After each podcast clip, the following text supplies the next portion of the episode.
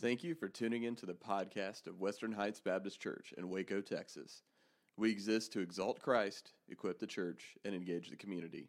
For more info, visit whbcwaco.org. Last week we uh, looked at Acts chapter 2, 42 through 47, and we looked at it under the heading Church on Purpose. When I, when I began planning my, my sermons the last year, my preaching for this year, last year, uh, some of you don't know I do that, but I plan everything in advance because I don't like to be caught off guard on Monday morning. Uh, what am I going to preach? What am I going to preach? And so, uh, and, and I believe that God is a God of, uh, a God of order and not a God of confusion and God of chaos. Uh, so, uh, and I believe God, the Spirit inspires all that. But I was going to look at Acts chapter 1 through 2 and kind of look at the early church and look at the day of Pentecost and how that happened. But then I got to Acts chapter 2, 42 through 47. And I said, I just can't pass over this. I've got to deal with this passage. And so God led me to look at this with a new set of eyes. And, and I saw within it hidden the five purposes of the church.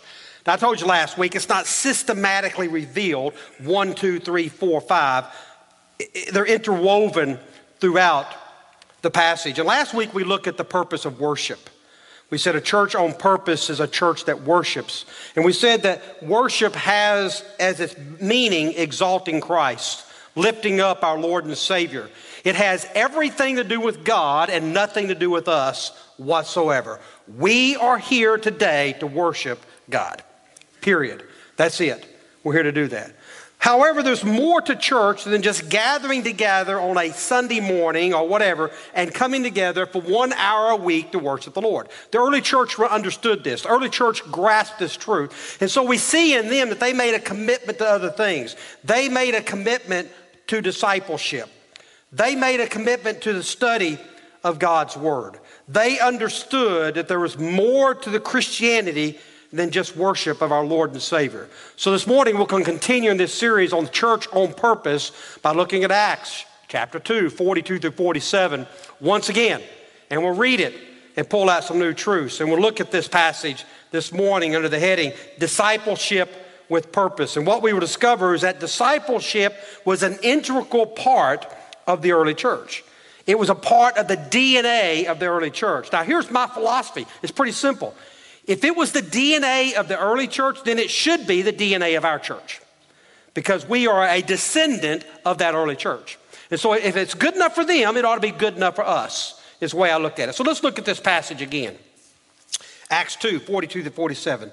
They talk about the early believers, those new believers. They devoted themselves to the apostles' teaching and to the fellowship, to the breaking of bread, and to prayer.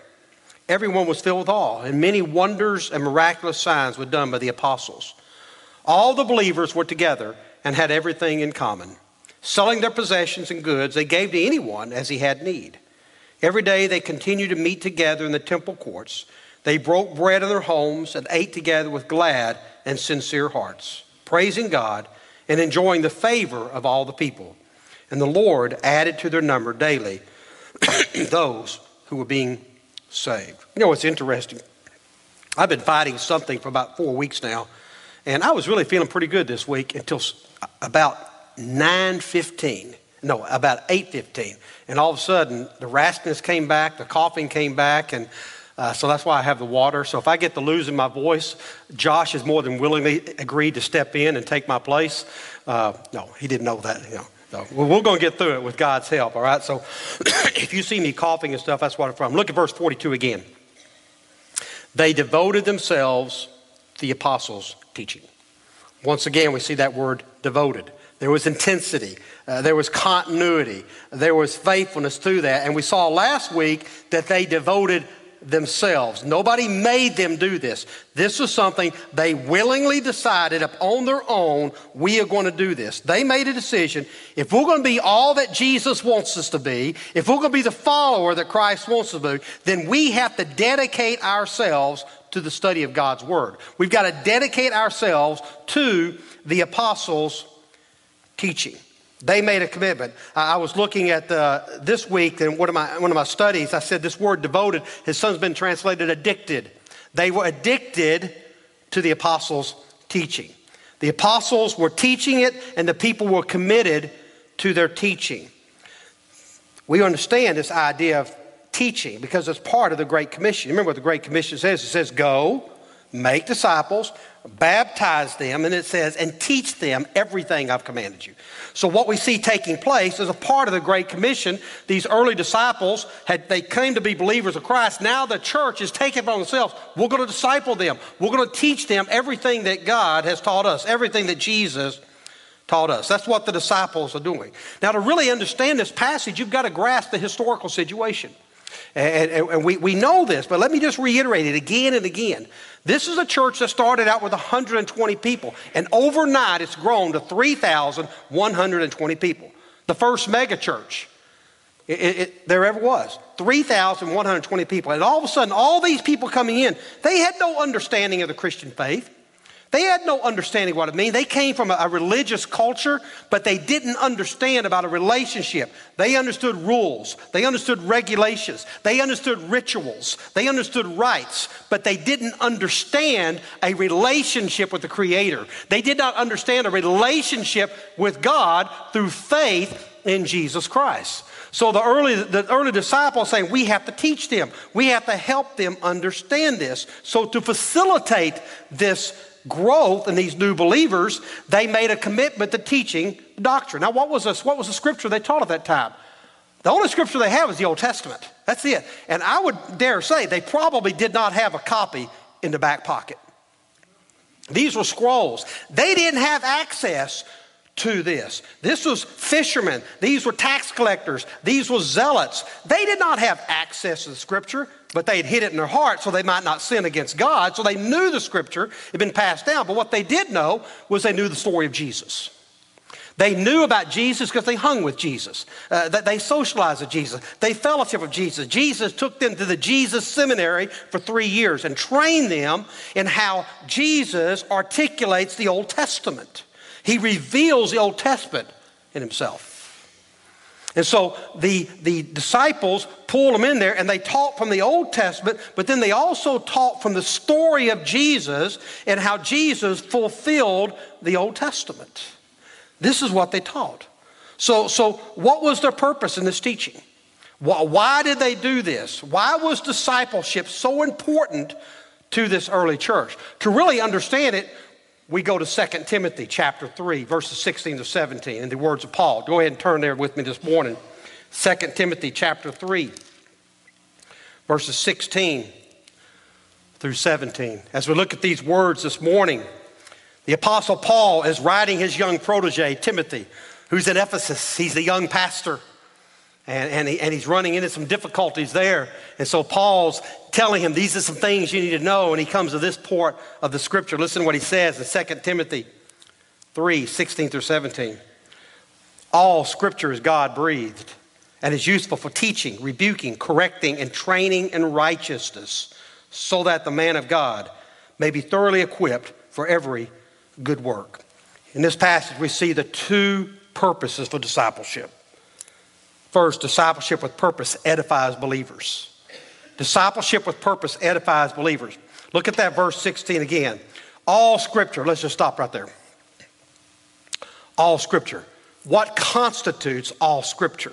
What is all scripture? We already talked about the Old Testament being scripture. We talked about the stories of Jesus, which we would call the Gospels today. We see that was a part of Scripture. Later on, we see that the apostles, Paul and Peter, would say all the writings of the apostles are Scripture. So when we see that phrase, all Scripture, today in the New Testament church, today in the 21st century church, all Scripture means the Old Testament and the New Testament. Everything within the page of the Old Testament and the New Testament is Scripture. We ought to teach the Old Testament and we ought to teach the New Testament. We teach all of Scripture. So when you see that phrase, all Scripture, no, it's talking to today, Old Testament and New Testament. Let's go on. It says all Scripture is God breathed. Let's stop right there. What does that mean when it says all Scripture is God breathed? What does it mean to be God breathed? It means this it means that God infused life into these words. God literally breathed these words out. These words would not exist if God did not bring them to life. They have their life in God. These are the very words of God because He instills life in them. How did He do it? How did He give that? The writer of Hebrews says that God has spoke to us in various times in various ways. He used many different ways to communicate to us. There's basically two schools of thought when you hear this idea of God breathe or inspiration. Two schools of thought is that God inspired the writers of the scripture to write down verbatim exactly what he said. In other words, they were just stenographers. God, they were just instruments, passive instruments in the hand of God, but every word written down is exactly the word that God wanted. Others believe that God didn't inspire every word, or some places he did, but instead he inspired the ideas and the thoughts, but he used the various gifts and the talents and the situation and the abilities and the personalities of, the, of those early believers to communicate the idea, to communicate the thought, but nevertheless, it's still God's words. But he just used their different words. That's why you see different styles of grammar, different styles of writing. Uh, some did historical evidence, some did biographical evidence, but it was all used, all done by God. So which one is it? Which one is it? Well, we don't really know. We don't really know which one it is. Now, there's theologians smarter than me out there. They think they know. And I say, well, you know, you, that's fine. Uh, we don't really know. Was it the words or was it the ideas? To me, this is one of those things we just be satisfied with what the Bible says and no more. Just accept it. God spoke it. This is what it says. God did not think it necessary to inform us exactly how he did it. He said, That's not the purpose. He said, The purpose of my word is to build you up, the purpose of my word is to edify you. We may not know how God exactly wrote it down, but listen, but we believe. We believe that the Bible is a divinely inspired word from God. It is truth without any mixture of error whatsoever. Now, some deny that truth. Some deny that the Bible is error free or inerrant. They say it has errors in it. But they still say that the Bible is authoritative for life.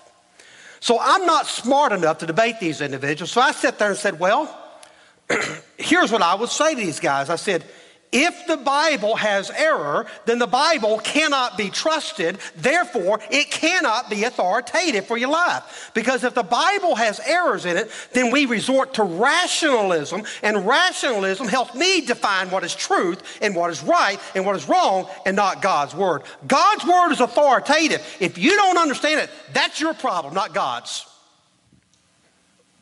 That's the problem. It cannot be authoritative if it has errors in it. It can't be. Because then you call into question God. You see what you're doing? If God's word cannot be trusted, then guess what? God cannot be trusted. And so we resort to being what's morally right, what's authoritative in life. We make the decisions instead of God making decisions. See, when you come at this as says, this is inspired, this is inerrant, there is it's truth without any mixture of error, you say, okay, since this is truth, then how am I going to align my life with the truth of Scripture instead of making my instead of making the Scripture align with my life? This is what we have to understand when we look at this idea. The truth is, it's not his purpose to tell us how it was written. His purpose was to edify us. Look at verse 16 again. All scripture is God breathed and is useful. It's useful, it's beneficial, uh, it's, it's practical, it's relevant. Notice what it does not say. It does not say all scripture. Remember, Old Testament, New Testament, inspired by God, it's free of any error, it might be useful for you. It could be useful. There's a possibility it might have some use to your life. He goes, no, it is useful. It's relevant. It's practical. It's important for your life. It is in these words that we find the purpose. Look at what he says. All scripture is God breathed and is useful for what? For teaching, rebuking, correcting, and training in righteousness. There you find the purpose. There you find the reason. It is to build up believers, it is to edify believers. What does it say? He said, first, he says it's good for teaching. When you see that idea of teaching, he's talking about Christian doctrine. It's talking about this idea about the beliefs of the Christian faith, the tenets of the Christian faith. It's talking about Christian doctrine. It edifies us in what we understand, it edifies us in what we believe. It edifies us on how we stand firm in the faith. Second, what's it used for? It's used to refute error and to challenge sinful behavior. You see that word? It says rebuking and, or it says uh, teaching and rebuking. It's correct. It's it's rebuking us. You're wrong in this area. You need to change your ways in this area. It challenges us in what we believe, but it also challenges us in the way we behave. It's it's useful for teaching. It's useful for rebuking. Third, it teaches us how to stand upright. That's that word uh, correcting. It's like mending something that's broken. Once you've been rebuked and you realize I'm not supposed to walk that way, then the Word of God is used to show you the right way to walk, to mend you in the correct way. And fourth truth we see in this passage is good for training. Ultimately, that is the purpose of Scripture. It's not to impart information. It's not to give you data. It's not so that you can be data in and no data out. It is supposed to be so it can train you in how to be more like Jesus. That's what he says training in righteousness. The purpose of Scripture is to train you to be more like Jesus, to be more like Christ. That's the purpose of the scripture, is to transform us, to conform us into the image of Jesus. How do you get to be in the image of Jesus? How do you become transformed by, by, by, uh, by the Word of God? By studying the Word of God and allowing the Word of, Word of God to permeate your life so that you begin to look more and more like Jesus. That's what he says in this passage.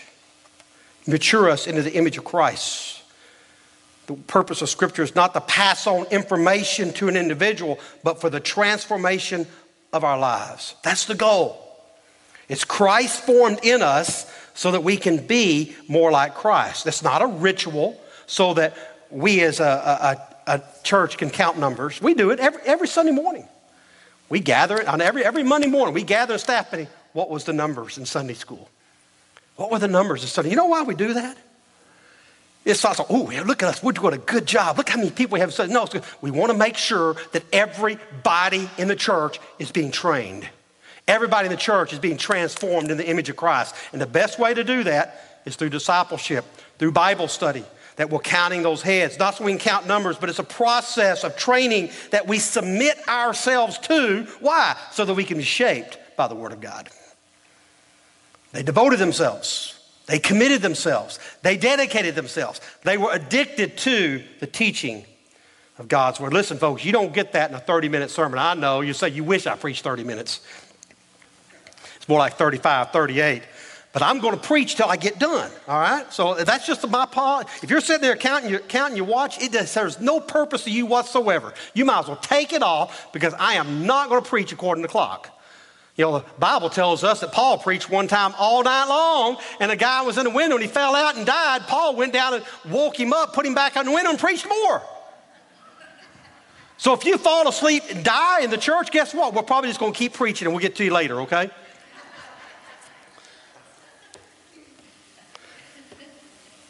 You're not going to get it in a 30 minute sermon. It's going, you're going to get that when you're involved in Bible study with other believers, but also in private study at your home when you're sitting there studying Scripture. You ought to become addicted to the Word of God, devoted to the Word of God. This morning, some of you need to commit. Some of you need to commit to, to the Bible study. Uh, you need to commit to being a part of a small group where you can study the Bible. Some of you need to commit to, to daily time of study God's Word. However, you might be surprised how many people aren't committed. How many people are not dedicated to the study of God's Word? How many people have not devoted themselves to the apostles' doctrine, to the teaching of the apostles? Second truth discipleship with purpose equips believers. Look at verse 17. So that the man of God may be thoroughly equipped for every good work. Normally, what we do, we use verse 16 to defend the inspiration of Scripture. To say this is what Scripture is all about. We use that, you know, it's, it's, it's God breathed. All Scripture is God breathed, and it's useful for these things. But then we gloss over verse 17. And we don't really dwell on verse 17. That's one of the errors that we run into the church. We're very high on a view of Scripture, but we forget verse 17. Verse 17 is pivotal to understanding the purpose of God's Word. Notice what it says so that. Okay, you know where I'm going with this. Every time you see that word so that, you need to sow that thought into your mind because this is pivotal to understanding. What Paul is saying to Timothy, he said, Timothy, here's the reason that we have this inspired word of God that, that's good for teaching, that's good for rebuking, that, that's good for correcting, and that's good for training. We do it so that so that we can accomplish certain things, so that it will do its purpose. So we get taught, we get rebuked, we get corrected, and we get trained. Why? He says, so that we can be equipped for every good work. That's what he's saying in God's Word. It's not enough to sit in a Bible study and soak up information. You have to apply the Word of God to real life situations. How does this affect your life? That's when the Word of God becomes alive. Other than that, it's just information. It's data in, but no data going out. Nothing whatsoever. Now, I believe the Word of God and it equips us for two specific things. First, it equips us against false doctrine. It equips us against false doctrine. There's a lot of teaching going on out there that, can I just tell you, it's, it's just a bunch of malarkey. It's not the truth. It's not the gospel. It's not the Word of God. But most of us do not know how to refute it. We do not know how to challenge false doctrine. We do not know how to challenge false teaching. There's a lot of it out there, and we need to know how to do this. As a matter of fact, in a few months, or in about a month, we have a special class coming up. Let me show you this video. We got a video, a little highlight here for, the, for you. Let's see if we can watch this. Okay. Um, why secret church? Whenever we think of church in America, we most often think of going to meet at a building, singing, praying, hearing a message from a pastor. But in many places around the world, church meets in a home or an apartment, sometimes even in secret. And many times there are just a few believers in that area who know and follow Christ. They face all kinds of challenges and difficulties in meeting together. Some places maybe even dangerous. So when they come together, they want to make the most of their time in a way that maybe is different than what you and I are often used to. Yeah. Secret church is our version of a gathering then where we meet for an intense time of Bible study prayer for our brothers and sisters around the world who are facing persecution. Secret Church is not for the uncommitted or the faint at heart, but if you want to know God more deeply through His Word and know His church more fully around the world, then Secret Church is designed for you. It's not just to come and learn for one night and kind of have an event, but the goal is to pray together, to study the Word together, and then to use what we've learned during that gathering to make disciples of Jesus more faithfully right where we live and then wherever God may lead us around the world, maybe even to places where it's difficult and dangerous to share the gospel.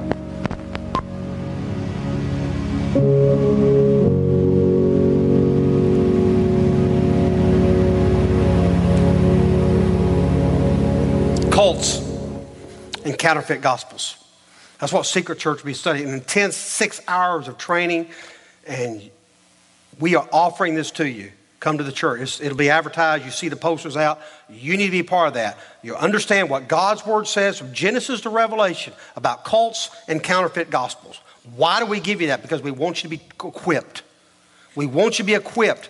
We want you to be firm in what you believe so that you can stand up against these false doctrines. Most of us cringe in fear when somebody knocks on our door. I remember when I was living in Illinois, I lived in the, in, in the parsonage, you know, a little separated in the church. And people are always coming by our church asking for help and stuff like that. But this one time, I met some ladies out in my circular driveway, so I just asked them what was going on. Lo and behold, they turned out to be Jehovah's Witnesses. they did not know what they were doing. Um, so I, I, I, discussed with them, you know, I, I, let them tell me their story, then I told them my story, about 20 minutes. And basically, what we came down to the very end, and, and, and, probably I wouldn't recommend this to you, but, you know, I was kind of uh, in a hurry, and I said, well, basically, you have a misunderstanding of Jesus. And until you get the understanding of Jesus right, you're wrong. Because, you know, Jehovah's Witnesses believe, believe that, that that passage that says, in the beginning was the Word, and the Word was with God, and the Word was God, was, was a God. A God. That one little article, A, changes everything. You see, it actually says in the beginning was the Word, and the Word was with God, and the Word was God. But adding that little A was a God, they relegate Jesus to not being God. So therefore, listen, everything else they say does not matter. Does not matter. If they don't get it right about Jesus, everything else will be thrown out. That's why we want to offer this to you. Cults and counterfeit gospels. 10 bucks is all it's going to cost you. If you can't afford $10, you come see me and I'll pay your way.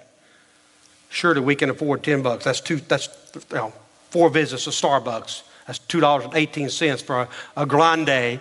So I think you can afford it. You know, if you want to go, if you splurge, you get one of those frou frou coffees. It's like 450. I said, you know, so you, you got the point. It's to equip us. It's to equip us. 2 Timothy chapter 2, verse 15 says this. Do your best to present yourself to God as one approved a workman who does not need to be ashamed and who correctly handles the word of truth. I thought about that passage just, just this morning. I just thought about it. I said, to do your best to present yourself to God as one approved, a workman who does not need to be ashamed and who correctly handles the word of truth. I imagine it's kind of like this the king is looking for some people to build something. He's looking for some, king, some people that are skilled in certain activities, certain things. And so they appear before the king, and here comes this individual. He says he's skilled in carpentry. He's skilled in, in curtain making, or he's skilled in this. And he, he's, he's got proof that he can do it. And all of a sudden, this person comes up and it says that he's presenting himself to God as one who's not ashamed of the word, he knows what it means, and he can stand before God and present himself to God based upon the credentials that he has in his life. I'm not trying to be a heretic there. None of us stand before God in our own power. I understand that. But when you look at it in that context, do your best. You're presenting yourself to God. Say, God, I want you to know I have stood for your word. I have been faithful. I have challenged it. And Lord, I have stood firm in what you believe. And I'm presenting myself to you as one whose life is test- gives testimony to what they believe. I'm skilled. Don't be ashamed. Do your best to present yourself to God as one approved, a workman who does not need to be ashamed and who correctly handles the word of truth. As followers of Jesus Christ, we need to make sure that we are equipped. We are to devote ourselves to the study of God's word. But that's not the only reason. It's not just to protect us from false doctrines. Second, it's so we can do good works. Turn over to Colossians chapter 1, verses 9 through 10. Paul, once again, he's writing to the church at Colossae. Paul says this We have not stopped praying for you and asking God to fill you with the knowledge of His will through all spiritual wisdom and understanding. And we pray this in order that, there's that so that, but this time it's in order that. We pray that so that you may live a life worthy of the Lord and may please Him in every way. How so? Bearing fruit in every good work. In other words, Paul is saying the reason we study to know God's will, the reason we're experiencing God's will, the reason we're experiencing God is so that we can do good works. What a novel idea.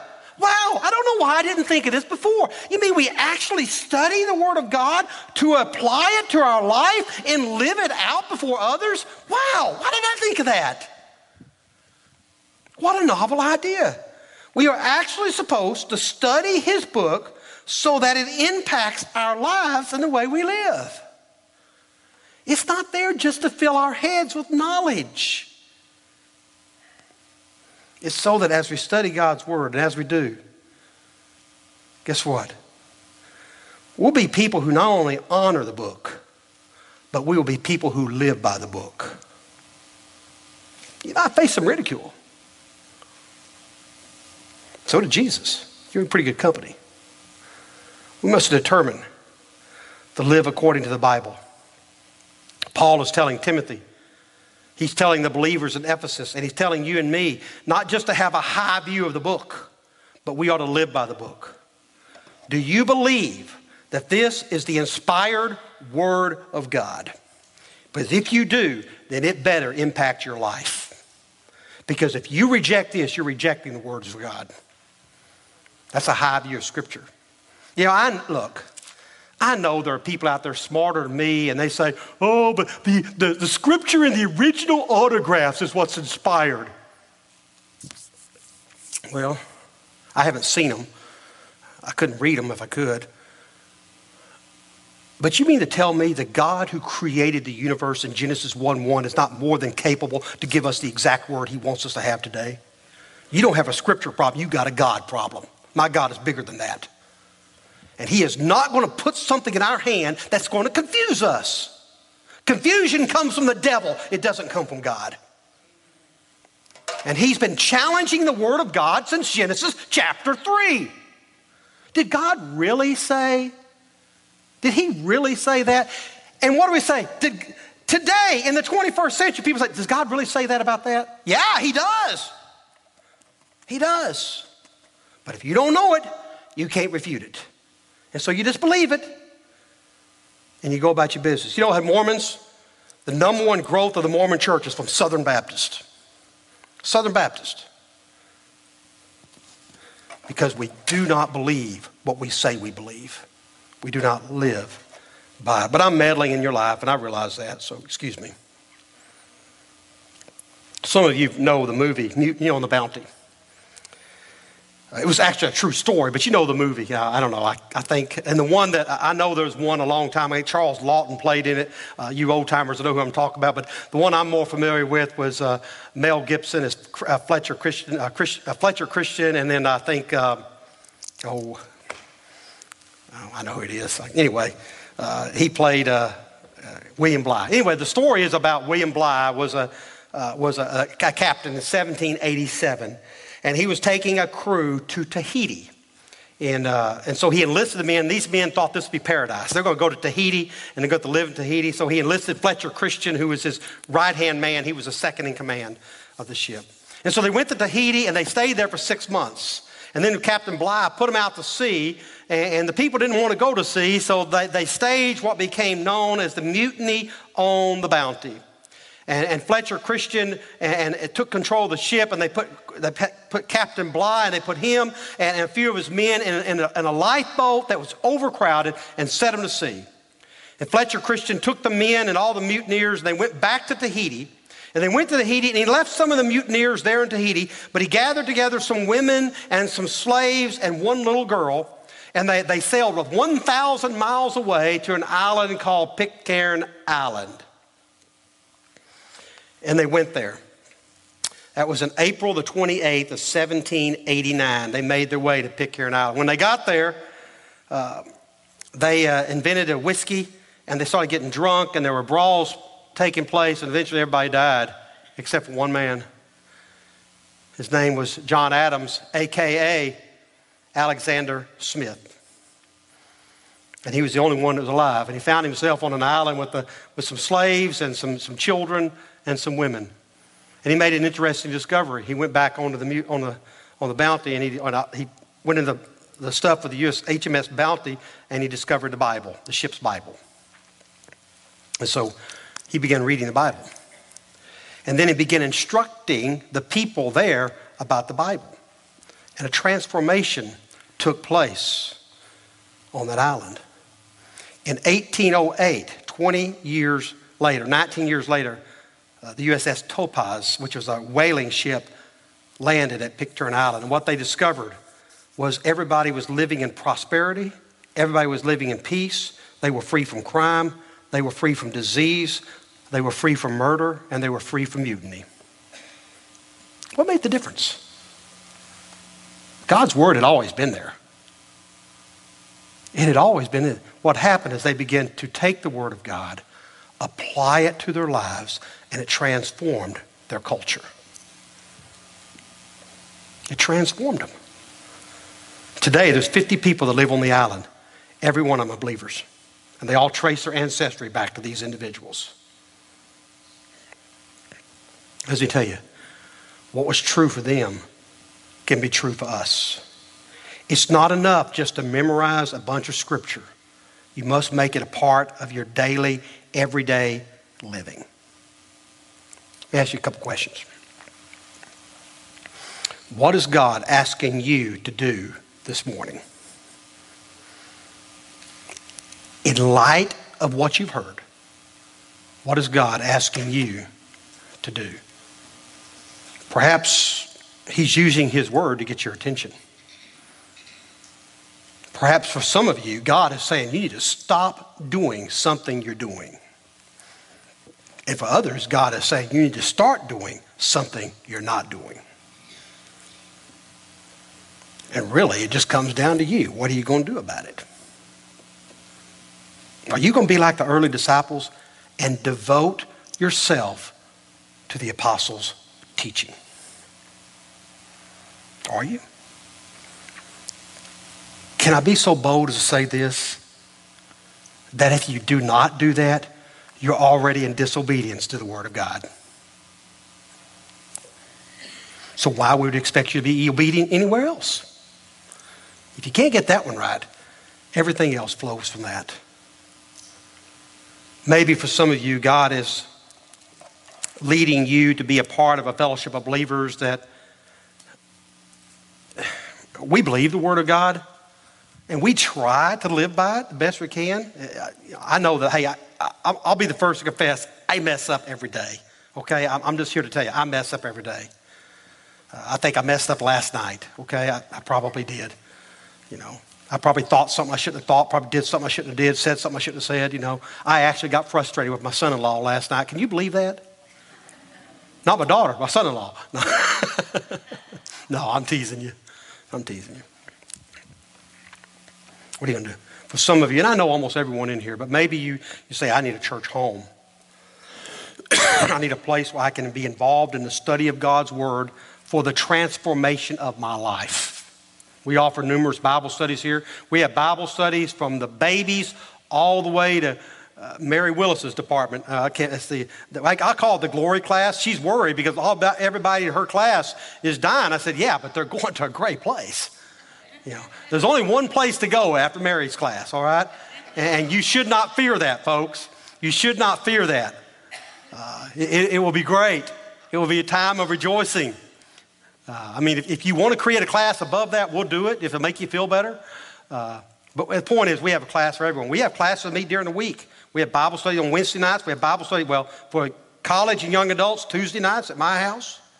We have a Bible study meets Wednesday night for, for those that want a, a little bit more Bible study other than mine. We have another Bible study. We have Bible study going on on, I think, Wednesday mornings with the Daniel group, uh, their study. We, we have all kinds of stuff going on, and we'll start more. Or here's a novel idea. Why don't you say, Pastor, I would like to start a Bible study on Thursday nights in my house. Here's what I'm thinking. We want to help you be all that you can be in Christ. Whatever decision you need to make this morning, we're going to invite you to come. Maybe it's to be a part of this church. Maybe it's to commit yourself to Bible study. Maybe for some of you, you say, I just need Jesus. You know, I am not going to get this stuff right until I get right with Jesus. We didn't really talk a lot about the gospel today as far as how you can be saved. But if you come forward and say, I would like to know how to receive Jesus, we'll tell you how to do it, okay? Uh, Josh is more than capable. I'm more than capable. Marcy's more than capable of just explaining to you the, uh, the simple truth of John 3.16 and all the other verses that go with it. We can help you do that. Whatever decision you make, we're going to invite you to come. Ricky's going to come and lead us. Josh and Marcy are going to make their ways down. As we stand together, I'm going to lead us in a word of prayer. Father, we come before you this morning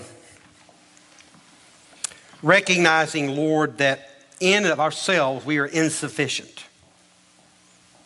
Lord, we cannot accomplish what you would have us accomplish in our own power and our own strength. Father, we do not even have the capacity to understand if you do not enlighten us, if you do not teach us. But Father, we also recognize that, Lord, we need to make ourselves available so that you can indeed teach us. Father, for that we ask your forgiveness.